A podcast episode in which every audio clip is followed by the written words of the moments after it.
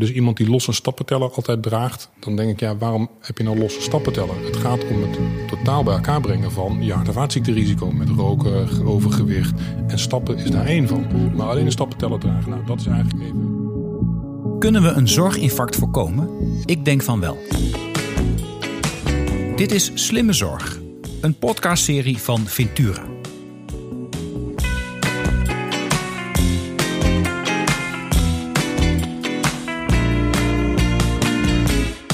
Mijn gast van vandaag is Joop Arends. Joop studeerde geneeskunde aan de Universiteit Maastricht en werd voornamelijk in het UMC Utrecht opgeleid tot internist-infectioloog.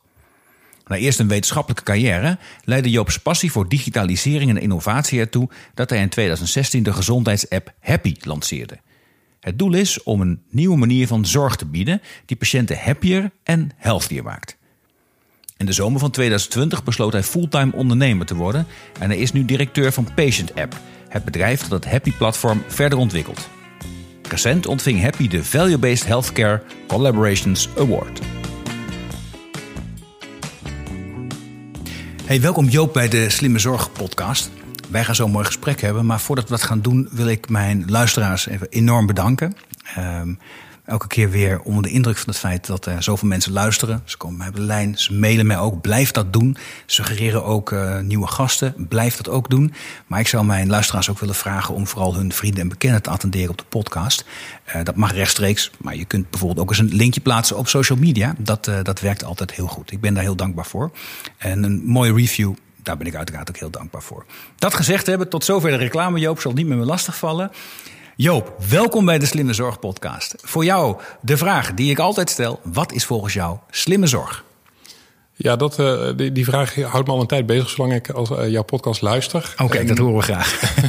en dan, dan zit het er vooral, is een beetje semantiek misschien, maar dit, slimme zorg suggereert natuurlijk dat we nu domme zorg leveren. En op dat moment, daar ben ik het eigenlijk niet mee eens. Ik denk dat we in bepaalde sectoren, en natuurlijk gaan er niet altijd dingen goed, maar er zitten in de zorg ook op dit moment goede dingen die we zeker moeten behouden. Dus ik zou eigenlijk willen pleiten voor slimmere zorg. En als je mij dan vraagt, ja, wat vind jij slimmere zorg? Dan vind ik, dat denk ik eigenlijk dat waar we naartoe moeten veel meer echt vanuit de patiënt moeten gaan redeneren. Wat je nu heel erg ziet, denk ik, is dat, je, um, dat er echt geredeneerd wordt vanuit de zorg zelf. Dus uit het systeem zelf, vanuit een ziekenhuis of een overheidsinstelling of een mm. zorgverzekeraar. Terwijl ik denk dat je eigenlijk veel meer moet redeneren vanuit de patiënt als eerste. Van waar heeft hij nou nodig? Wat heeft hij nou nodig om gezond en gelukkig te blijven? Mm. Want gezondheid vertaalt zich uiteindelijk in geluk. En uiteindelijk is denk ik wat iedereen nastreeft in zijn leven uiteindelijk geluk. -hmm. um, en door vanuit eerst die patiënt te redeneren, um, ga je heel anders naar zorg kijken, denk ik. En dat zal een soort blended gebeuren zijn, waarbij niet iedere patiënt altijd hetzelfde nodig heeft. Want je hebt uiteindelijk patiënten die toch, denk ik, heel erg uh, zullen gaan afhankelijk zijn van ziekenhuizen of van zorginstellingen. Maar je zult ook heel veel patiënten hebben die zeggen: Nou, laat mij het maar lekker zelf doen. Geef mij dan maar de tools om het helemaal zelf te kunnen organiseren.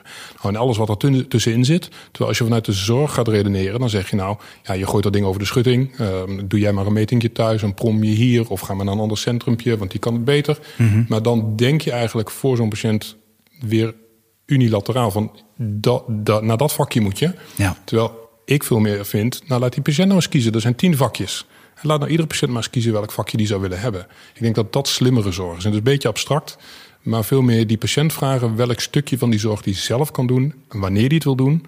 En als hij dat niet kan of wil, nou, mm -hmm. dan komt er een professional. Ja, ja en dat, ja, dat klinkt heel logisch. Hè? Ik denk, nou ja, oké, okay, dus, want zorg gaat om de patiënt en de patiënt centraal zetten. Dat is ook altijd heel Roepen populair. allemaal, Leggen we allemaal. jaar, ja. ja. Ja. ik heb nog nooit uh, in de wereld van de zorg iemand zegt dat de patiënt niet centraal zet. En toch zeg jij. Het gebeurt dat, niet. Dat is niet wat er gebeurt. Nee. Het is ook, ook niet, ik hoor het ook niet als een verwijt. Hè. Je zegt ook niet van ja, oh, oh, oh, wat stom allemaal.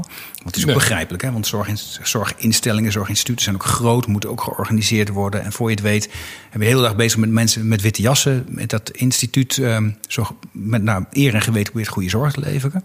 Maar raak je misschien die ene patiënt wel ja, een beetje kwijt uit beeld. Ja, het, is- het- het- helemaal met je eens. Het is zeker geen verwijt, maar het heeft vooral mee te maken. Het heeft vooral mee te maken dat ik denk dat door de nieuwe mogelijkheden, met name digitaal, er veel meer uh, kansen ontstaan om het mensen zelf te laten doen. Hè? Wat we eigenlijk in heel veel andere takken van ons leven ook doen. Ja, mensen zelf verantwoordelijkheid geven om dingen te organiseren. En dat niet meer in instituties te laten uh, zitten. Of dat nou financieel is of in je energiehuishouding uh, of whatever je, de boodschappen. Je kunt of naar de winkel gaan of je laat ze thuis bezorgen. Precies zoals jij het zelf wil. Ja, nou dat, dat doet digitaal met ons. En nu bestaat zorg natuurlijk uit veel meer dan alleen maar digitaal. Maar ik denk dat dit wel een kans biedt voor ons om. Waar we vroeger natuurlijk zeiden, ja, patiënt moet centraal zijn, maar dan gingen we in papieren en organisaties kijken hoe dat dan moest. Ja, nu kunnen we die patiënt echt centraal stellen door hem die mogelijkheden voor een deel digitaal zelf te bieden. Ja. En als ik naar mijn kinderen kijk, en dat zullen veel meer mensen van onze leeftijd hebben, ja, die doen niks anders dan met hun smartphone leven. Dus als je die vraagt, ga nou eens naar een ouderwet ziekenhuis, ja, dan zullen die zeggen, maar wat moet ik daar? Met de papieren afspraak in je, in je zak. Dan, ja, dus, dus ja. ik denk dat we daar wel een, iets op moeten gaan vinden. En dat is, dat is nogmaals inderdaad geen verwijt, maar, maar een constatering. En ja, daar hoop ik aan bij te kunnen dragen. Ja, ja ik, ik, ik heb kinderen van 16 en 18 jaar, die heb ik al eens uitgelegd, uh, het fenomeen bank ja. Nou, een heel raar fenomeen was dat gewoon een, zo'n kantoor met een loket. En dan kon je dan geld krijgen of andere zaken. Dan moest je een apart gesprekje met een adviseur. En dan kon je iets wel of niet. En dan mocht je over praten of je misschien wel mocht beleggen of niet. Of je kreeg maandelijks nog zo'n zo'n afschriftje waarop stond wat je saldo was. En tussendoor had je geen clue wat er op je rekening stond. Nee, nee, dat is mooi. En dan kreeg je van die kartonnen kaarten. Daar kon je geld mee overschrijven. En dan eh, nog mooier had je voor de vakantie had je nog een cheque. Hè. Dat uh, was helemaal een onbekend fenomeen. Dat heb ik echt geprobeerd laatst mijn kinderen uit te leggen wat dat dan was. Zo'n ding. Dan kon je dan opschrijven en dan kreeg je geld. En dan, ja, nou ja, het licht ging langzaam maar zeker uit. Maar dat is niet iets van 100 jaar geleden, dat is, zit één generatie tussen. Ja. is één, het is, meer is het niet. Nee, wonderbaarlijk. En in die zorg, ik hoor jou ook zeggen van ja, dus, dus eigenlijk zijn er ook al lang nieuwe generaties voor wie dit heel logisch is. Maar ook voor generaties die misschien nog wel leven in het klassieke paradigma van de zorg, valt er heel veel te winnen als je die zorg rondom de echte wensen van die patiënt organiseert. En dan heb je het niet alleen over gezondheid, maar dan heb je het ook over ja, echt over kwaliteit van leven. Ja, dus uiteindelijk geloof ik. Kijk, als je gaat terugrekenen. De, de, dit is natuurlijk een beetje een, een, gemiddelde. Maar als je gaat terugrekenen hoeveel een gemiddelde chronisch zieke patiënt met COPD of hartfalen. echt daadwerkelijk contact heeft met een zorgverlener in een ziekenhuis. is dat maar een paar uur per jaar. Nou, laat dat, eh, laat dat eh, vijf of tien uur maximaal zijn. Er zijn onderzoeken die zeggen één tot vijf jaar, soms misschien iets meer afhankelijk van de chronische ziekte. Um, maar tussen, daartussendoor is hij nog steeds chronisch zieke patiënt met een bepaalde aandoening, waarmee hij zichzelf moet managen. Ja, ik denk dat we veel meer daarop moeten focussen dan vanuit de zorg moeten zeggen. Nou, weet je, als jij, voordat jij bij mij komt, moet je dit of dat doen. Wordt mijn leven misschien makkelijker of beter als zorgverlener. Mm -hmm. veel meer kijken, ja, maar als zo'n patiënt nou in dagelijks leven, wat heeft hij dan nodig? Om zijn COPD te managen. Dat is niet alleen maar af en toe die vragenlijst voor die dokter invullen of die verpleegkundige. Dat gaat misschien veel meer naar nou ja, uh, betere fysio, omdat hij met zijn COPD minder makkelijk het huis uit kan. Of uh, een andere type rollator, omdat de drempels in het huis, weet ik veel. Wat hulp? Om s ochtends bij het aankleden, omdat je dan moet bukken en wat je, dat je, je adem kost. Nou ja, voor, ja. Voor, voor HIV, voor de Happy App, um, zijn we nu bezig met een serious game tegen eenzaamheid. Omdat we van de patiëntenvereniging te horen hebben gekregen, de vraag hebben gekregen van joh, onder ouder wordende HIV-patiënten. En patiënten leven gelukkig met HIV veel langer, worden veel ouder omdat ze goed behandeld worden. Ja. Maar daarmee vereenzamen ze als ze 50, 60, 70 jaar worden. Kunnen jullie niet een game maken? Ja, dat staat zo ver af van de zorg vanuit een klassieke zorgverlener in een ziekenhuis. Maar is wel een wezenlijk onderdeel van een patiënt met HIV in zijn dagelijks leven. Nou, ik vind dat we eigenlijk veel meer op die manier naar patiëntenzorg moeten kijken. En daarmee worden dus ook heel erg ziekte- en patiëntspecifiek. Want wat heeft nou zo'n COPD-patiënt in zijn dagelijks leven nodig? Wat heeft een HIV-patiënt nodig? En dat kan ook nog veranderen om het nog complexer te maken. Want een 20-jarige COPD-patiënt, bij wijze van spreken, is een andere dan een 50-jarige. Net als een 20-jarige HIV-patiënt hele andere behoefte heeft dan een 50-jarige HIV-patiënt.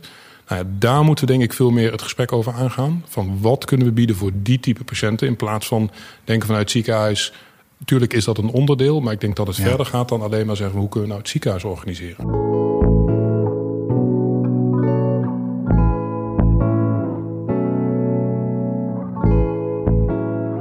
Laten we het gaan hebben over HIV. Want dat is iets waar jij je dagelijks mee bezighoudt met, met, met, met de Happy App. Ja.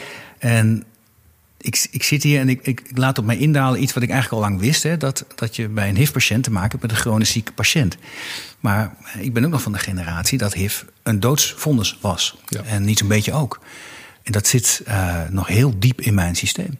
Ja, mijn, uh, een van mijn helden, Freddie Mercury, overleed ja. in één keer aan, uh, aan, aan, aan HIV. En dat ja, dat was voor mijn gevoel heel, heel kort geleden. Nou, volgens mij was het in 1991. dus dat was het begin van mijn studententijd. Dus dat is echt wel een hele tijd geleden. En maar toch, dat was heel lang. Neem het met je mee. Het was de ultieme doods, doodsvonnis. Gelukkig is dat niet meer zo. Maar tegelijkertijd, mensen met HIV hebben een complexe chronische aandoening, zou je kunnen stellen, toch? Daar, daar in de begeleiding daarvan, hou jij je met je bedrijf bezig. Kun je daar eens wat meer over vertellen? Ja, dus ik, ik denk dat de, de inderdaad de, de, de, zorg voor HIV is een van de belangrijkste denk ik, medische vooruitgangen. In de, even los van de, van de coronavaccinatie die we nu hebben. Eh, maar alles wat we in de HIV afgelopen jaren qua behandeling hebben uh, weten te realiseren. Met name dus door de farmaceutische industrie. Is denk ik van enorme mijlpaal, enorm belang geweest. En dat realiseren we ons denk ik te weinig. Um, maar het heeft wel gezorgd voor, ja, precies zoals je het beschrijft, een enorme omslag in de kwaliteit van leven voor patiënten met HIV. Um, en daarmee zie je dus een verschuiving eigenlijk van, nou ja, wat doet nou die. Er zijn eigenlijk twee, twee belangrijke verschuivingen. Aan de ene kant ga je veel meer van alleen maar de behandeling voor HIV, voor dat virus onderdrukken, naar hé, hey, maar nou, er worden een patiënt krijgt ook uh, botontkalking, krijgt ook hart- en vaatziekten, uh, nierproblemen. En is dat deels door de HIV, deels door de medicatie, deels omdat ze gewoon ouder worden. Maar die problemen komen erbij. Het is allemaal nieuw, het is allemaal, eh, ja, new territory eigenlijk. Hè?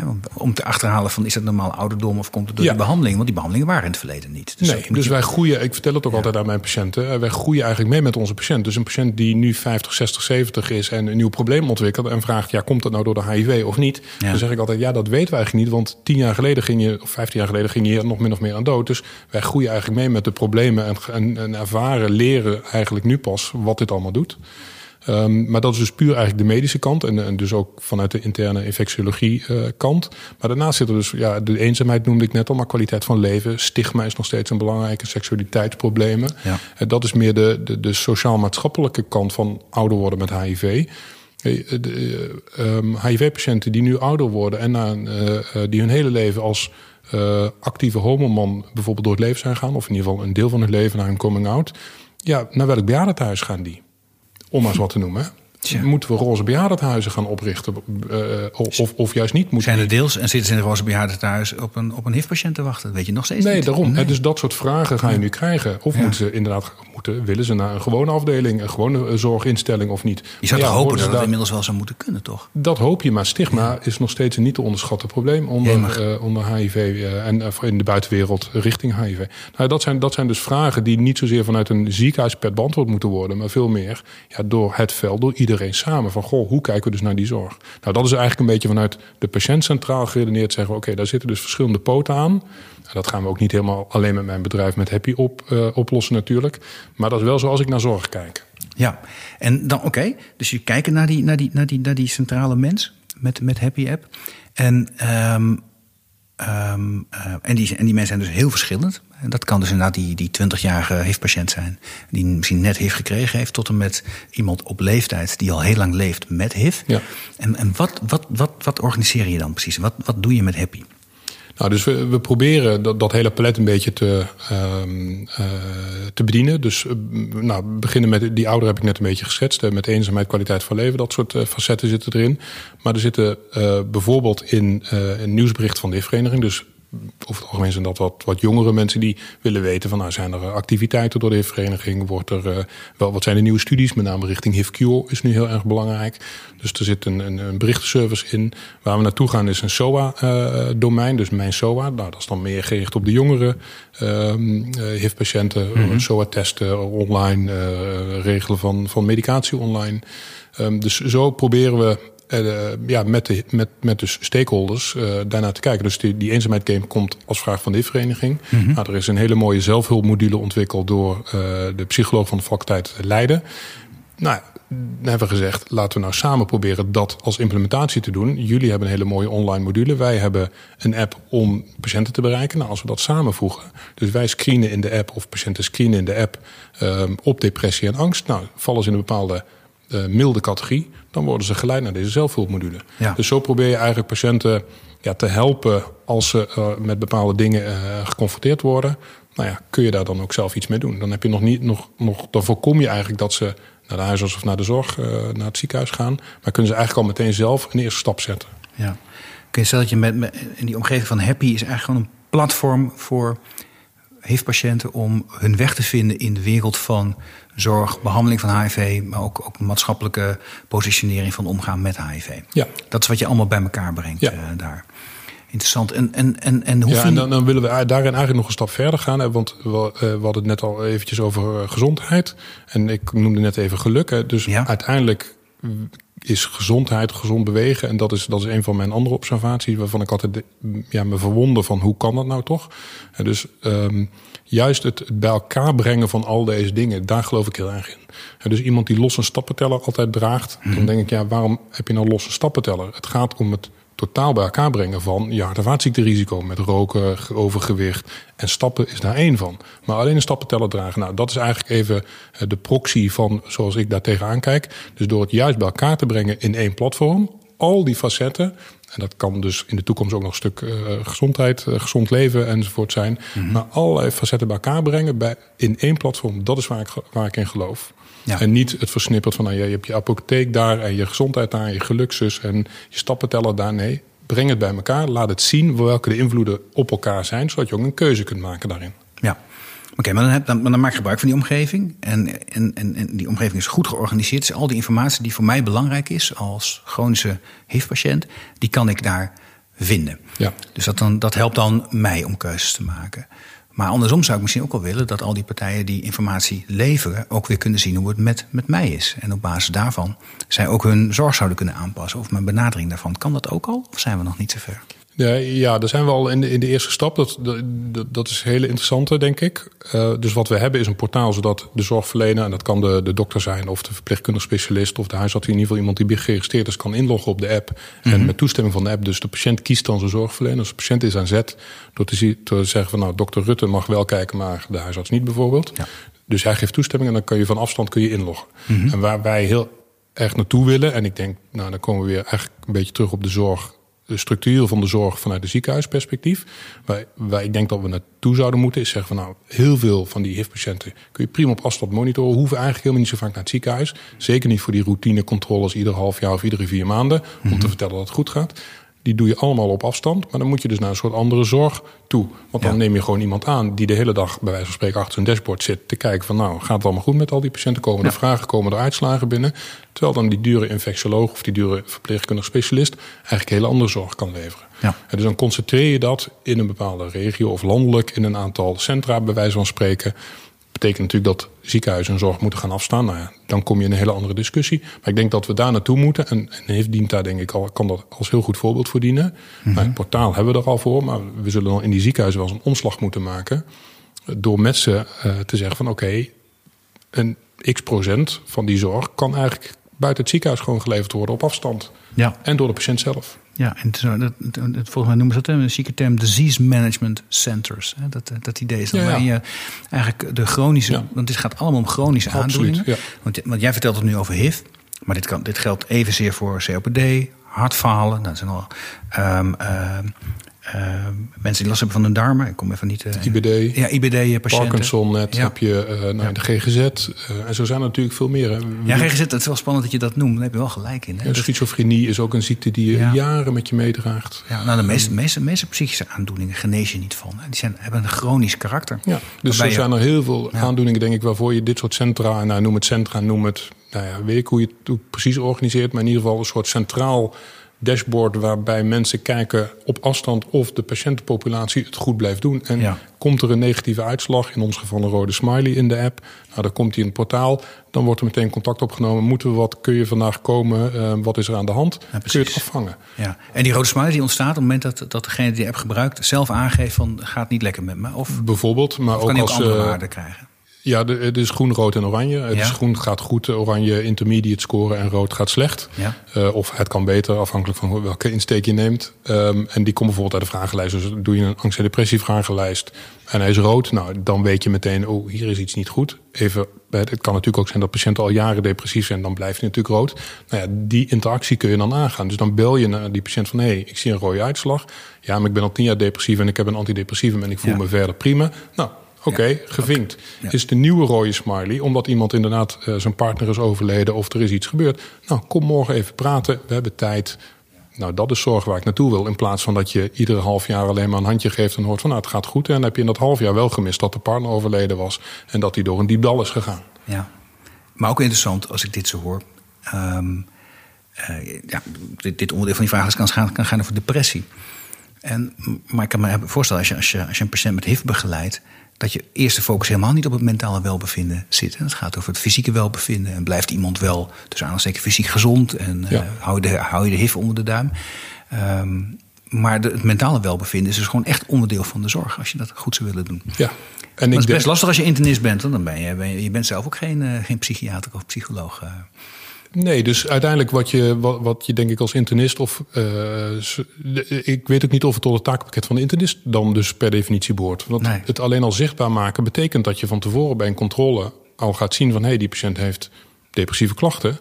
Nou, dat hoeft dan helemaal niet jouw terrein te zijn, maar je ziet het en je zegt, oh, maar de, de psychiater hier in huis, of er zijn psychiaters in de buurt die gespecialiseerd zijn in uw probleem, et cetera. Ja. Dus ik, ik pleit ook niet voor dat als je iets detecteert, degene die ervoor verantwoordelijk is, het ook meteen moet kunnen oplossen. Nee. Maar ik vind wel dat je uh, moet detecteren wat het hele palet aan uiteindelijk gezondheid en geluk op, uh, voor zo'n patiënt doet. Mm -hmm. En dan kunt zeggen: oké, okay, maar ik zie hier nu een probleem. Nou, dat is bij mijn collega. Ja. Ja, en dan organiseer je dus naar het zorg rondom een patiënt. Met name ja. die chronische patiënt. Ja. En eigenlijk, en dat is wel interessant wat je zegt, juist door die zorg wat meer op afstand te plaatsen, slim rondom die patiënt met, nou ja, met apps of andere technologische hulpmiddelen te monitoren. Dus wat grotere afstand, iets op afstand, kan dus buiten het ziekenhuis. Kun je op het moment dat er echt iets is, de juiste professional bij die patiënt brengen. Ja. En dat hoeft niet degene te zijn waar die altijd onder behandeling stond. Want dan kan een ander soort klacht zijn. En dan kun je zo snel mogelijk naar de juiste professional. Kun je dan toe. Exact. En ik, en ik denk dat waar, waarom we dit nu niet doen, voor een mm -hmm. deel, is juist omdat we als professional bang zijn om inderdaad met klachten geconfronteerd te worden waar we niks van af weten. Weer een depressievoorbeeld. Ja. ja, daar weet je als internist niet zoveel van af, buiten dan de, de basis. Ja. ja, maar dan wil ik het liever misschien maar niet weten, want wat ik niet weet, hoef ik ook niet te behandelen. Of hoef ik ook geen actie op te ondernemen. En ik heb het al druk zat, want mijn polies lopen al over. dus dat is een beetje de reflex. En, daar, en, en, dan, en dat is wel een beetje een stokpaardje van, van ons uh, inmiddels. Um, die reflex ga je niet doorbreken. Want als de patiënt dan de eerste keer die vragenlijst invult en vervolgens niks in, daarvan in het spreekuur terugkomt, mm -hmm. dan zal hij de volgende keer zeggen: Ja, dan vul ik die vragenlijst niet meer in. Ja, Amahula. En do, daardoor krijgen we deze, deze cirkel ook moeilijk van de grond, want we zullen ergens dat moeten doorbreken. En we proberen, wij focussen ons nu heel erg met patiëntenverenigingen enzovoort op die patiënten. Maar ja, die moeten dan wel ook gefaciliteerd worden dat hun antwoorden op een gegeven moment terugkomen in het consult. Of in ieder geval dat daar wat mee gedaan wordt. Ja. Buiten het consult of in het consult. Want anders zullen, ja, sterft het weer een, een, een schone dood. Want dan ja, gaan ze die effort er natuurlijk niet meer insteken. Nee. Dus dat is de ene kant. En de ja. andere kant waar, waar, wij, uh, waar, waar we denk ik wat mee moeten. Vanuit, want we kunnen natuurlijk allemaal roepen, die patiënt moet centraal. Um, en de analogie met de, met de banksector gaat niet volledig op. Maar hier denk ik voor een deel wel. Want uiteindelijk hebben we ook met z'n allen moeten leren, tussen aanhalingstekens, om op je smartphone je geld over te maken, je beleggingen te doen, et cetera. Absoluut. Dus zullen patiënten ook voor een deel, als we ze echt centraal stellen, moeten leren van, nou, wat betekent het nou om zo'n vragenlijst in te vullen? En heel veel patiënten associëren dat met een tevredenheidsvragenlijst van een webwinkel. -hmm. Nee, het is alsof je vroeger naar het ziekenhuis ging om een thorax, longfoto te maken. Dat kost je ook een half uur met rijden, foto maken, wachten en weer terug. Nou, dit kost je een half uur om serieus zo'n vragenlijst in te vullen. En dus die omslag moeten we denk ik ook we helpen met de patiënten om te zorgen dat we dit ook daadwerkelijk als een verplaatsing, een verandering van zorg gaan zien. Van nou, de patiënt moet ook aandacht besteden aan zijn eigen metingen thuis. Mm -hmm. Er bewust van zijn dat hij dat in eigen hand heeft. Net zoals je er bewust van bent dat je je eigen financiën in je, hand, in je eigen hand hebt. Het is wel het is een belangrijk punt, Jo, wat je aanreikt. Want inderdaad, Um, ik ben, ben, zelf ook een enorm voorstander. Mensen die langer naar de podcast luisteren weten het ook. Hè, voor, voor veel meer thuismeten, met name bij chronische patiënten. En ik denk dat je daarmee heel veel onnodige doktersbezoeken, onnodige ziekenhuisbezoeken met alle ellende van dien uh, voorkomt. Ellende van dien. En ik, ik haal dan vaak mijn moeder aan, zwaar COPD. Nou, voor haar is een reis naar het ziekenhuis echt. Het kostte gewoon twee dagen van de leven qua energie. Het is echt onvoorstelbaar. Ja. Ik weet niet hoe het bij HIV-patiënten is, maar uh, kan, dat is misschien niet helemaal vergelijkbaar. Dus daar ben ik heel erg voor. We zeggen nee, maar thuis meten is niet alleen maar dat je een apparaat hebt waar je vinger af en toe oplegt of uh, met een kastje om. Nee, thuis meten is ook vragenlijsten beantwoorden. Hè? Dus, want, want, geen enkel apparaat kan in je hoofd kijken. Het nee, apparaat kan jou vertellen, kan, kan wel fysiek misschien afgaan of je, of je, ja, je zuurstofsaturatie zoals die zou moeten zijn. Of je hartritme nog normaal is. Dat kun je allemaal heel goed meten. Je kunt af en toe een keer een blaastestje doen. Dan weet je wat je longvolume nog is. Het kan allemaal. Maar hoe je voelt, echt voelt, ja, dat moet je toch vragen. En uh, dingen doen. En dat kost. En, dat, nou ja, en, en het besef. Dus, dus dat je daar patiënten in moet ja, begeleiden een term opvoeden misschien, maar dat klinkt wat heftig. Maar dus dat je inderdaad, als, je de, als de, de, behandeling meer naar thuis verschuift, dat de patiënt daar zelf een grote rol in heeft, dat is wel, een, is wel een belangrijke.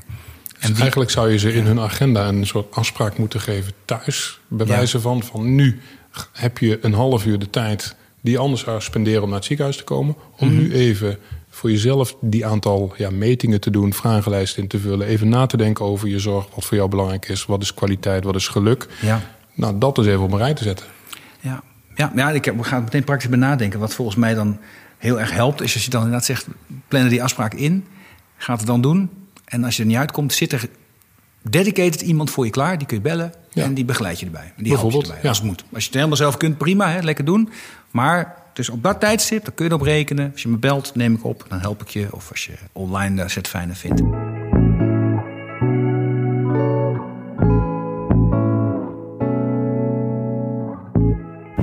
Is dan die, die persoon die je dan helpt en begeleidt? Of die je dan leert om die vragenlijsten in te vullen? Komt die vanuit het ziekenhuis? Maar ik zou niet weten welke functionaris dat is op dit moment. Heb jij een idee bij? Nee, nou, dat is een interessante. In, in, in mijn oude ziekenhuis hebben we inderdaad een tijdje... En, zijn, hebben ze geprobeerd een soort patiëntenhelpdesk op te richten. Een telefonisch helpdesk. Ik weet goed, niet of nog op zich een goed idee vond ik een uitstekend idee. En dat, dat zat dan een beetje in het, uh, in het portaal uh, die ze hadden. Mhm. Nou, we hebben daar een tijdje Happy aan toegevoegd. Mm -hmm. van nou, als er problemen zijn, dan kun je hiervoor bellen voor de Happy app. Uiteindelijk is dat ook weer door allerlei omstandigheden gestopt, dat project. Dus ik weet niet of ze hem nu nog steeds in de lucht hebben. Maar ik denk dat het voor een deel.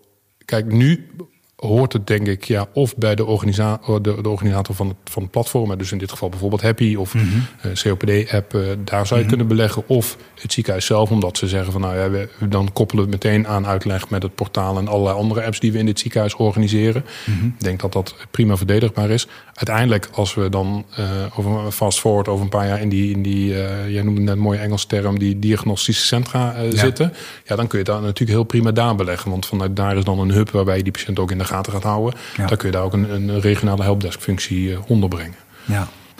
ja, maar dat zijn wel van die praktische dingen waar je tegenaan loopt als je, als je vooruitkijkt in de zorg. En ook hele relevante dingen.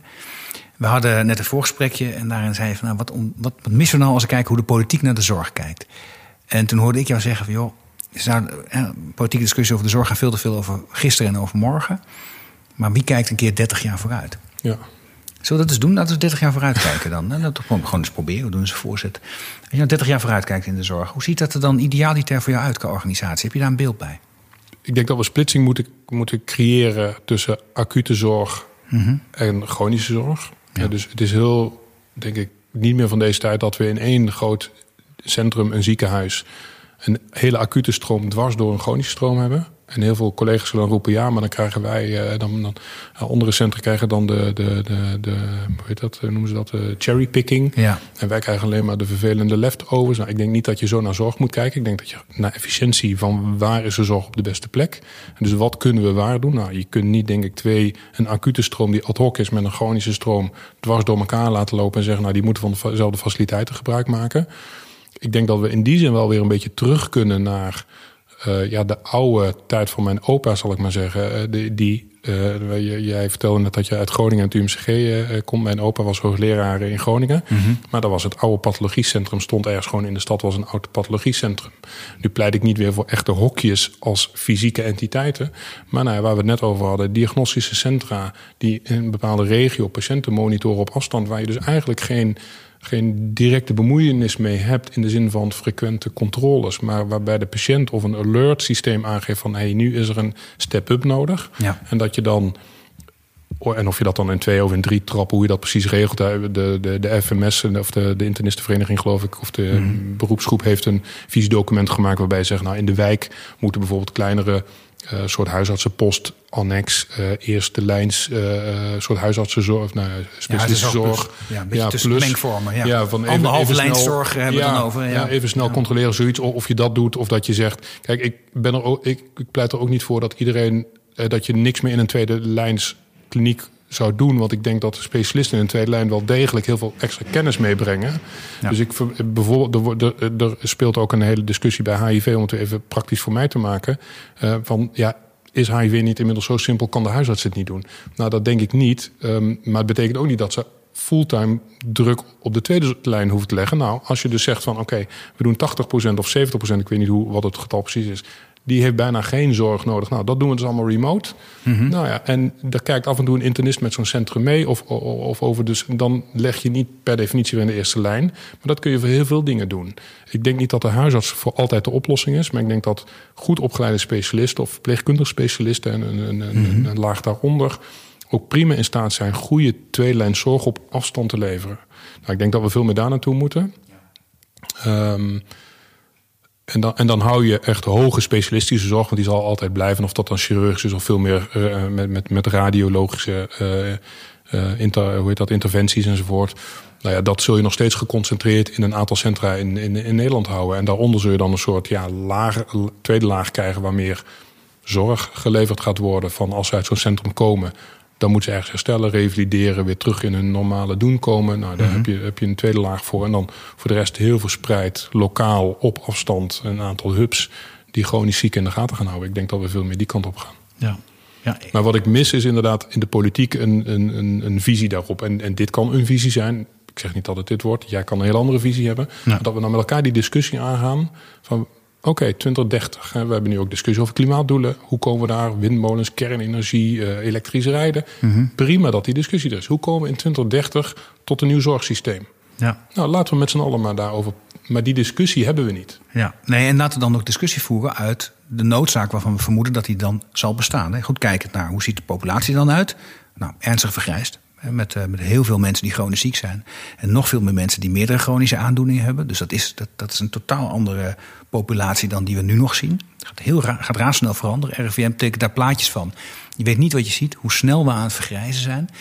Um, en daar mag je het dan niet over hebben, want dat zou dan een soort ja, verwijt zijn richting ouderen. Ik verwijt ouderen niks. Mensen worden, worden gewoon ouder. Het is gewoon een. Uh, ja, het hoogtepunt van vergrijzing, uh, daar zit ik zelf. bouwjaar 1972. Dat is de top van de vergrijzing in Nederland. Dus dat, uh, het gaat over mijzelf als het over vergrijzing gaat. Het is geen verwijt. En ouderdom komt met gebreken, vooral chronische gebreken. Dus we krijgen heel veel mensen die erg oud zijn en die meerdere chronische aandoeningen hebben.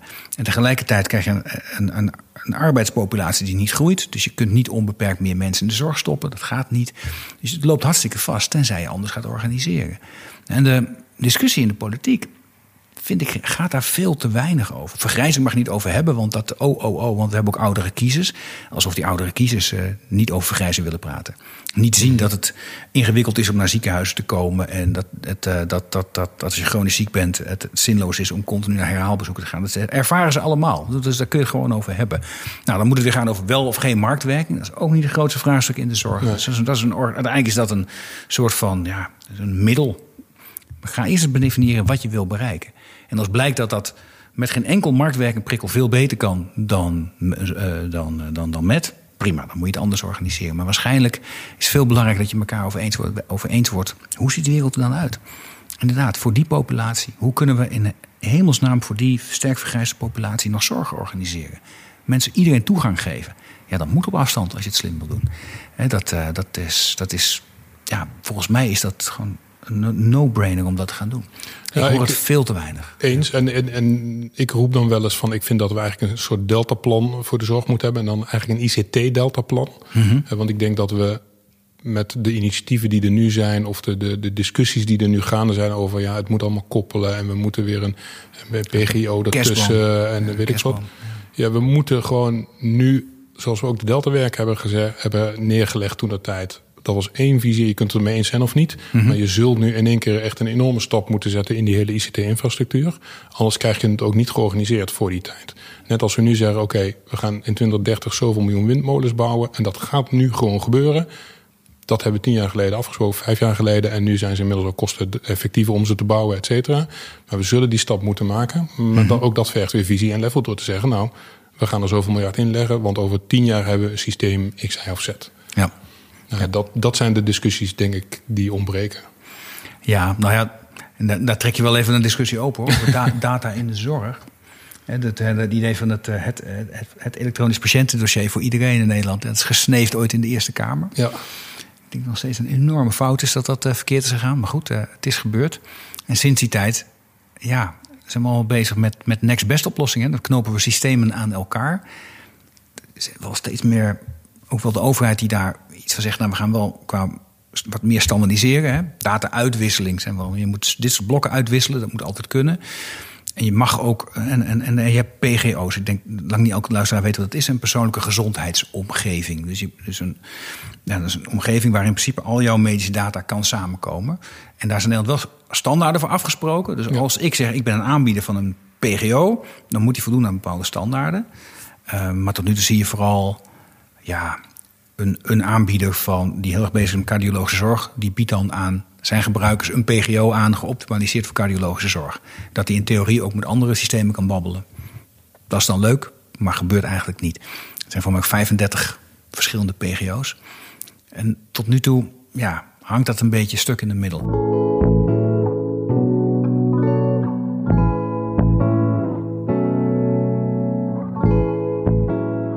Maar wat zou je van het idee vinden als nu bijvoorbeeld in een volgend uh, regeerakkoord zou staan... iedereen in Nederland moet vanaf datum X toegang hebben tot een PGO. Of moet tot een PGO tot zijn beschikking hebben. Zou daardoor al wat gaan bewegen? Dan heeft in ieder geval iedereen zijn persoonlijke gezondheidsomgeving. Dus dan is de standaard dat je hem ook hebt. Zou dat, zou dat helpen? Of zeg je van nee, dat, die tussenstap slaan maar over. We moeten echt naar een grand design in die data en de zorg. Um, ja, ik zou geneigd zijn voor dat laatste. Omdat ik niet geloof in PGO's als ik geloof in, in PGO's als een techniek die een onderdeel kan zijn van de oplossing. Mhm. Maar ik geloof niet in PGO als een financieel, structureel, viable businessmodel. En daarmee bedoel ik dat ik denk dat. eh, Dus als je nu ook, eh, je hebt een iPhone, je hebt Android en je hebt Windows Phone. En je had vroeger nog Nokia, of hoe heette die, met, die, met, die, met die keyboards. Je had vier of vijf telefoonsystemen. Ehm, maar feitelijk aan het telefoonsysteem zelf verdient de telefoonmaker niet. Hij verdient door de hardware of alle functionaliteiten eromheen. En dus een PGO zie ik veel meer. Dus er zullen misschien drie, vier, vijf verschillende PGO's dadelijk overblijven. Uit die hele boel die je net inderdaad terecht noemde. Maar waar gaan die geld aan verdienen? Dus ik denk dat dat een soort nutsbedrijfachtige functionaliteit zal moeten zijn. Door de overheid gewoon gestimuleerd, gefinancierd. Want als je nu aan de, zoals nu gefinancierd is in de private markt. Ja, gaan ze dan toegang vragen? Moet je dan betalen? Dan zal iedereen zeggen, ja, maar waarom moet ik nou betalen om er gegevens in te zien in het ziekenhuis die van mij zijn? Ja, dus dan zul je het toch door de overheid moeten laten betalen. Nou ja, dan krijg je vier, vijf smaken, want de ene codeert iets en de andere heeft die kleur en de derde heeft die functionaliteit. Maar feitelijk bieden ze zo'n tussenlaag dan waarmee allerlei systemen koppelbaar zijn. Ja, dus of je dat dan als PGO in de markt zet of uiteindelijk zegt, in mijn optiek dus meer in een soort Grand Delta plan van nou weet je, we zullen met nieuwe technieken, en of dat dan blockchain à la Litouwen is, of uh, op een andere manier regionaal zeggen, zoals ze dat in Denemarken doen, ketens aan elkaar knopen. Zeggen van nou, in die, per regio is in ieder geval alles aan elkaar geknoopt. Ja. ja, dat is uitwerking. Daar ontbreekt ook te veel mijn expertise, denk ik. Ja. Maar ik denk dat we wel meer die discussie ook moeten voeren. En nu pompen we dan miljoenen in een, in een PGO-subsidietraject. Ja. Waarvan ik dan denk, ja, maar wat is dan uiteindelijk de visie daarachter? Want uit zichzelf kunnen ze niet blijven bestaan op deze manier. Nee, dus ook op dit punt precies hetzelfde. Schets nou eens het eindplaatje waar je naartoe wil. Ja, En redeneer dan terug in welke stappen je daar zou komen. Ja. En is dan inderdaad een PGO eh, de weg om te gaan? Nou, dan zeg jij van nou, het zou kunnen, maar dan moet je eigenlijk eerst uitfilteren welke overblijven. En waarschijnlijk ontkom je niet aan dat je als overheid hem dan alsnog stevig moet stutten en financieren, omdat er Ja. geen verdienmodel is. Maar het eindplaatje, ja, hoe zou dat zijn? Ik zou het logisch vinden dat ik op die slimme computer die ik elke dag in mijn binnenzak heb, eh, dat daar inderdaad mijn eigen ehm, gezondheidsgegevens in staan. Ik heb mijn, mijn, mijn vrouw is net 50 geworden, die heb ik een mooie een Apple Watch cadeau gedaan. ja. Ik ben eh, diep van onder de indruk. Wat, die echt, wat dat ding allemaal kan meten. Die kan zelfs een, een, een erkend eh, ECG maken. Ja. Je pakt hem Ja, de beide hoekjes vast. En hupsakee. Ja. En dus, dus, maar goed, dus, dus, dus dat is, dat is dingen uh, gestandardiseerd erkend. Dus hij heeft nu nou ja, zo'n ECG gemaakt. Er is natuurlijk niemand die het weet. Nou, dan kun je zeggen, dat wil ik ook niet dat iemand het weet. Prima, hè? dus dat je het bij mezelf houdt. Maar stel nu, ik ben heel erg bezig en ik ben ook nog, uh, ben ook nog chronisch patiënt. En ik vind het fijn dat mijn dokter of specialist dat in kan zien. Dus al die gegevens heb ik al bij me. Dan zou ik er graag een platform willen hebben waarin die gegevens bij elkaar komen. Mijn eigen gezondheidsgegevens en alles van mijn, ja, mijn zorgaanbieders. Waar we er allemaal samen naar kunnen kijken. En op het moment dat het nodig is, ook bijvoorbeeld misschien wel een, een coach heb die met mij samen uh, kan kijken wat gaan we doen. Met die mooie computer in mijn binnenzak. Misschien wel een slim, slim, slim horloge erbij. Misschien straks nog wel een. Uh, ik heb gelezen van mensen die een chip uh, onder een lijf hebben laten plaatsen. die alles monitoren. Maar er komt heel veel geweest van mij. En het zou ik heel fijn vinden als dat gekoppeld kan worden met alle, alle medische gegevens. Hoe kijk je daarnaar? Ja, ik, de, ik zou daar inderdaad nog wel een stap verder uh, in willen gaan. Want ik ben daar helemaal voor dat, dat we uh, dat soort data op één platform samenbrengen. En wat we nu met Happy willen, en daar heb ik nu binnenkort gesprek, eerste gesprekken over. Mm -hmm. Als je dat dan daadwerkelijk hebt, wij verzamelen ook anonieme gegevens. Patiënten geven consent. En dan ongeveer van een derde van de patiënten heeft consent gegeven, zodat wij die gegevens anoniem kunnen verzamelen. Mm -hmm. Wat we daarmee willen is twee kanten. Aan de ene kant die patiënt die doneert zijn data vrijwillig, die krijgt daar niks voor terug. Nou, dan geven we hem informatie terug. Dus mm -hmm. ik heb nu een afspraak met de data scientists om te kijken of we niet met slimme algoritmen kunnen zeggen. Want dat is een beetje, denk ik, waar jij ook naar, wat jij zou willen, mm -hmm. als je dan die data op dat platform hebt, dat je kunt zeggen, nou, ten opzichte van een miljoenen andere gebruikers, waarvan we er een kleine groep selecteren die ook uit 72 zijn, die ook uit Groningen komen en ook weet ik veel wat allemaal andere kenmerken van jou hebben. Dat is dan niet een miljoen, maar dat zijn er nog maar 10.000. Nou, ten opzichte van die 10.000, als we die naast elkaar leggen, die profielen, krijg jij het advies. Nou, je moet misschien niet middel A moet geswitcht worden in middel B als je HIV-patiënt bent. Want vanuit die 10.000 blijkt dat dat net iets meer kwaliteit van leven, stigma, angst en depressie, weet ik veel wat, ja. vermindert. Ja. Nou, dan ben je, hè, dus dan ben je niet afhankelijk van die ene coach, want die coach kijkt natuurlijk ook maar met een bepaalde bril. Maar dan zeg je objectief ten opzichte van een hele hoop andere data, is dat misschien voor jou wel beter. En dan kan die coach waar jij net naar refereerde zeggen van, hé, hey, wil je dat wel, dat gesprek aangaan? Want misschien wil jij helemaal niet van pil wisselen, omdat nee. je bang bent, want je hebt die pil al tien jaar. Dat gebeurt bij patiënten die zeggen van, nou, ik weet wat ik heb en ik weet niet wat ik krijg, dus ik hou die pil wel. En die coach kan dan met jou dat gesprek aangaan. Maar wel op basis van die data die zegt, slim, hé, hey, misschien moet je het iets anders organiseren. Nou ja, wij zetten nu net die eerste stap met, met Happy. Dus dit gaat voor ons ook nog wel een paar jaar duren voordat we daar zijn. Maar ik denk dat we daar naartoe zouden moeten. Ja, en beide zijn toch wel gebaseerd op hetzelfde beeld. Namelijk dat er heel veel winstverhalen valt op het moment dat ik mijn persoonlijke data, gezondheidsdata, data, welbevinden data, wat dan ook, kan verbinden met mijn medische data. Ja. En ik kan mij voorstellen, richting de toekomst, sterker nog, heb afgelopen jaar ook een publicatie over geschreven, dat je, zeker in die vergrijzende populatie, willen dat die gegevens bij elkaar komen. En dat er iemand is die mij kan helpen goede keuzes te maken over wat dan de volgende stap is. Wat is nou de verstandige behandeling om nu wel of niet te gaan doen? Wat doen we zeker niet? Wat doen we wel? Ik denk dat in eerste instantie dan een mens tussen zou moeten zitten. Maar je kunt je dus inderdaad voorstellen dat op het moment dat je die gegevens bij elkaar brengt, dat er gaandeweg steeds meer algoritmen worden ontwikkeld die je bijna geautomatiseerd kunnen helpen. En zeggen: hé, hey, het zou verstandig zijn om nu zus of zo. Of ja, maar ik denk dat die mensen, die dokter nog steeds wel tussen gaat zitten. Alleen dan mm -hmm. in tweede instantie, nadat je het advies hebt gekregen om het te interpreteren, of het ja, voor jou op dat zeker. moment de beste keuze is. Want niet iedere keuze die digitaal gemaakt wordt of geadviseerd wordt, hoeft op dat moment de beste keuze te zijn. Nee. Nee, dat zeker niet. Nee, ja, dus nee. dat is eigenlijk denk ik de stap waar we naartoe moeten. En dan krijg je dus, en dat is nog wel een, een ander punt waar ik me wel eens zorgen om maak. Het van hoe houden we het voor de gemiddelde dokter en verpleegkundige, maar vooral dokters, interessant, deze switch. Want ik denk dat, in ieder geval als ik terugkijk naar mijn eigen studententijd, ik um, visualiseerde mijn toekomstige dokterrol eigenlijk ja, wat ik nu doe. Ik zat op een poli, ik zag patiënten en ik deed diensten, et cetera. En ik denk dat de huidige student geneeskunde nog steeds dat beeld heeft. En ik denk dat hij dat niet meer gaat krijgen. Ik denk dat die zorg over tien jaar, hopelijk eerder, maar misschien tien of vijftien jaar anders is. Dus die student geneeskunde die nu studeert, nog gaat promoveren, zijn specialisatie doet. En voordat hij over tien, vijftien jaar klaar is, treft hij andere dingen aan. Dus die moeten ook daarin worden meegenomen van jongens, jullie rol gaat veranderen. Jullie worden niet meer die klassieke dokter die alleen maar spreekuren gaat doen. Je wordt misschien wel veel meer een coach die op basis van systemen um, uh, veel meer adviezen gaat geven, in netwerken gaat opereren.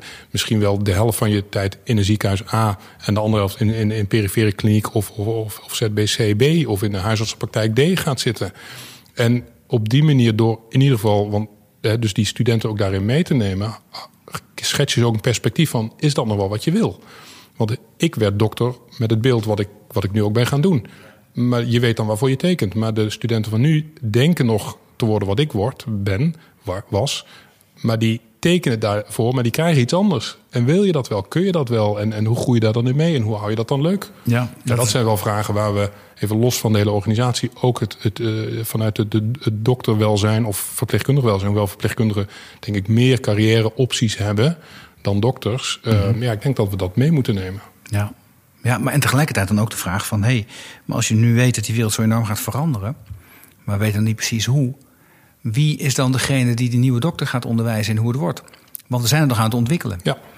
Dus je komt volgens mij ook in de omgeving terecht... dat je de jongere generatie, uh, toekomstige medici... direct mee moet nemen in deze ontwikkeling die zijn al heel met beide voeten in die digitale wereld. En kunnen we misschien wel input geven. hé, hey, dit kan, dat kan. Ja, Zo moet het absoluut. Ik, dat was fascinerend. Ik, ik gaf uh, één keer in de zes weken aan, aan vijfde, zesdejaars een, een college van vier uur. En dat moet, over infectieziekten, dus alle, allerlei onderwerpen infectieziekten. Mm -hmm. En ik sloot het laatste half uurtje, want dan waren ze toch meestal na vier uur naar mij luisteren, waren ze wel moe. dus na het laatste half uur. na vier uur. ja. De podcast duurt ook vier uur vandaag. um, na dat laatste half uurtje ging ik het dan over, over innovaties houden, hebben. En dan ja, liet ik wat voorbeelden zien over waarvan ik dan denk uh, van, van nieuwe innovatie over binnen de microbiologie, de pathologie, met, met beeldherkenning, dat soort dingen. Ja. En daar kwamen, ze, kwamen er altijd een aantal naar mij toe aan het einde. De meeste waren wel klaar gingen weg, maar er kwamen altijd een aantal naar me toe die zeiden: Goh, hier heb ik nou nog nooit over gehoord in het hele curriculum. En dan ben je dus al vijf jaar onderweg. Hmm. En er is zelfs een student die daarna, een half jaar, een jaar daarna, mij mailde van: Goh, ik ben toen zodanig geïnspireerd door dat college, ik wil hier een uh, afstudeer project van maken. Ik wil gewoon een cursus ontwerpen, keuzekooschap of noem het maar. Maar die heeft dus uiteindelijk research gedaan, uh, stakeholder interviews afgenomen en uiteindelijk een heel ja, studentenplan, uh, studieplan geschreven in zes weken. Dit en dit, leerdoelen, zo en zo. Als een soort op een presenteerblaadje aan de universiteit van nou kijk, je kunt het gewoon morgen aanbieden. Helemaal over innovatie van zorg. Nou, alle facetten die erbij kwamen, vond ik fascinerend. Ja. Nou, ze gaat het gelukkig ook presenteren, hoorde ik op een congres, een ja. uh, onderwijscongres. Maar het zit heel weinig in die curricula nog. En als we daar al niet mee beginnen door gewoon een, een blok innovatie of noem het maar uh, ICT, weet ik veel wat te, noemen, digitalisering. Als we het niet al nu in het curriculum stoppen, en het curriculum is al overvol, dat snap ik, maar ook daar zul je keuzes moeten maken. Wat ja. leren we de jonge dokters nog wel en wat niet? Ja. ja, dan krijg je het er ook niet in. Nee, nee, zeker niet. En ook daarvoor geldt weer precies hetzelfde. Dus je moet misschien eerst maatschappelijk de keuze maken van waar gaat het naartoe met die zorg? Punt de horizon, 30 jaar, misschien wat te ver weg, 20 jaar, wel dichterbij. Ja. Nou, nou, misschien 10 jaar, zelfs met 10 jaar zul je heel fors meer veel met digitalisering, monitoring, zorg op afstand, diagnostische centra, geconcentreerde, hoog, eh, hoog eh, complexe zorg en een laag daartussen. Daar ga je echt naartoe. Dus, ja, dus dat is uh, volgens mij echt iets wat we moeten doen. Maar als je dat doet, dan, dan kun je ook de vraag stellen: wat betekent dat voor het curriculum? Ja. Maar als je het niet doet, dan modderen we ook maar gewoon een beetje door. Nee, dus uh, en ere wie ere toekomt. De NFU heeft wel in zijn nieuwe uh, raamplan. Uh, of in ieder geval een soort van plan voor de, voor de, voor de faculteiten hoe ze naar het medisch curriculum moeten kijken. En de NFU is de koepel van Universitair Medisch Centra, ja, is dat hè? Ja. ja, en die hebben, hebben een document geschreven waarin ook wel uh, dus het soort raamplan van onderwijs. En daarin staat wel ook een, een paragraaf of, of in ieder geval een stukje over digitalisering en dat er aandacht voor moet zijn in het curriculum. Mm -hmm. Maar betekent dat dan dat dat ook heel snel zal worden opgenomen? Ja, dat weet ik niet. Daar ben ik wel benieuwd naar. En ik denk echt dat we ook aan de basis bij de jeugd, bij de studenten moeten gaan beginnen om ze warm te maken voor. Ja, ja. en dan kom je ook nog bij het vraagstuk: kun je als UMC's of überhaupt het ziekenhuis, kun je de, de slimste digitale denkers kun je die aan je binden. Hè? Want die, die trekken inderdaad toch heel graag wel gauw naar een mooie IT-startup of naar de Google of de Apples in deze wereld. Ja. Dat is ook nog spannend genoeg. En je hebt die hele slimme koppen heb je ook echt nodig om, uh, om het voor jezelf goed te organiseren. Dat gaat wel verder dan een goede computerinfrastructuur in je ziekenhuis. En dit gaat over dat, dat, dat, dat techniek integraal onderdeel uit gaat maken van je zorg. Ja, ja absoluut. En data en alles wat erop aan zit. Ja, en ik denk dat je dus ziekenhuizen proberen dat wel een beetje te faciliteren door CMIO's en zo, dus uh, Chief Medical Innovation Officers aan te stellen. Dat zijn dan vaak dokters uh, die, die inderdaad technisch wat meer onderlegd zijn of daar lol in hebben. Ja. Maar uiteindelijk is, gaat het denk ik verder dan inderdaad iemand als CMO benoemen, maar veel meer van hoe kijk je nou als ziekenhuis aan tegen digitalisatie en innovatie en, en, en IT in je ziekenhuis. En mm. maak daar echt beleid op en, en voer dat door tot in de haarvaten van van je, uh, van je ziekenhuis. En, en het hangt in mijn optiek vaak nog te veel op een commissietje hier of een CMIO daar. Um, en voor de rest, ja, weet je, doen we gewoon wat we altijd al deden. Ja, die omslag, die, die moet, dat is fascinerend. Die zullen we ergens moeten gaan maken met z'n allen. Ja. Anders bestaat de kans dat, dat de Googles en de Apples van deze wereld het voor ons gaan doen. Ja. En ik denk dat het laatste wat we, wat we zouden moeten willen in Nederland... is dat de zorg bepaald wordt door anderen dan de zorgmedewerkers zelf. Ja, ben ik met je eens. Als Googles en de Apples ons met slimme technologie helpen... om een stuk een bijdrage te leveren aan betere zorg, prima. Maar op het moment dat we afhankelijk van ze worden... Ja, dan uh, hebben we een groot probleem. Tot zover voor dat onderdeel. Ik zei het toch, we hebben het ook zoveel gehad over, over punten op de horizon en vooruitkijken. Ik dacht, dat klinkt al heel politiek, uh, Joop. Ze schuilt stiekem in jou natuurlijk een politicus. En je moet dus ook niet vreemd opkijken dat je misschien wel gevraagd wordt als de nieuwe minister van VWS. Niks is onmogelijk. Stel dat dat gebeurt. Wat is dan volgens jou het eerste wat die nieuwe minister moet aanpakken? Of wat ga jij dan aanpakken? Want jij wordt het.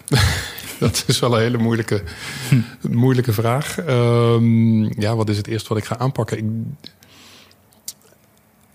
um, ja, ik denk, dat, ik denk het eerste wat ik zou doen is toch echt met een visie komen over. Dus niet, niet eens zozeer praktisch van: oké, okay, uh, we gaan maatschappen opheffen. of we gaan uh, de, de eerste en tweede lijn tot anderhalve lijn samenvoeren of zo. Mm -hmm. Ik denk dat ik, dat ik als eerste ik denk dat ik twee dingen zou doen. Ik zou um, een visiedocument schrijven, inderdaad over tien jaar echt poneren van, nou ja, zoals we net ook over klimaat spraken en, en andere zaken. Mm -hmm. Wat willen we nou over tien jaar? Hoe moeten we daar komen? Visiedocument maken en proberen dat eerst in het hoofd van heel veel mensen te krijgen. Um, mijn tweede actie zou zijn veel meer het versterken van de sociale gezondheidszorg en de curatieve, de, de, de niet de curatieve, de, dus de GGD's en de, en de, ja, precies. Uh, de carezorg eigenlijk. Ja. Um, dus veel meer daarop inzetten als eerste voordat je de hele, ja, het, nou, waar we eigenlijk mee begonnen. We doen nu ook voor een groot deel al slimme zorg. Dus het is ook niet dat we nu meteen de hele zorg moeten verbouwen. Maar ik zou dan eerst de dingen daarnaast willen versterken. En jij noemde net heel uh, in ons voorgesprek al terecht, denk ik, dat heel veel van de zorg eigenlijk niet eens uit de zorg komt. Dus als je weet dat armoedebestrijding kunt bestrijden, of als je kunt zeggen van nou we taxen in de, in de supermarkt alle suikerproducten, waardoor mensen mm -hmm. al gezonder gaan eten, al dat soort zaken. Zodat mensen uh, dus niet al, gaan roken. Ja, ja dus, al, dus ook veel meer al, al daar kun je directer denk ik acties op, op innemen. Dus dat instellen, dus daar zou ik denk ik mee beginnen. Um, en dan dus de, de, de, de care veel meer versterken, GGD, dat soort sociale netwerken versterken. Nou, als je dat al meekrijgt in een paar jaar dan, met die visie, dan. Nee, als je dat doet in één kabinetsperiode, dan ben je de beste minister van, uh, van VWS je moet ooit. Ook, ook wat ambitie, ambities hebben. Maar ja, uh, precies. Ik precies. weet ook niet of de politiek wat voor mij is. Uh, eerlijk weet. gezegd. Wie weet. Uh, podcast is in ieder geval wel wat voor jou. Joop, mag ik je heel Hartstikke leuk. Dankjewel. Okay. Graag gedaan. Dit was Slimme Zorg, de podcast waarin nagedacht wordt over oplossingen waarmee een zorginfarct voorkomen kan worden. Een podcastserie van Ventura. Abonneer je op deze show via iTunes of Spotify en voel je vrij om een review achter te laten. Ik vind het zelf enorm leuk om te lezen wat jullie van de podcast vinden. Je mag me ook mailen op podcast.ventura.com. Vond je de podcast leuk? Dan heb ik een opdracht voor je. Vertel over de podcast aan een van je vrienden of collega's. Mijn naam is Arno Rutte. Dit was Slimme Zorg. Je hoort mij over twee weken weer in een nieuwe aflevering.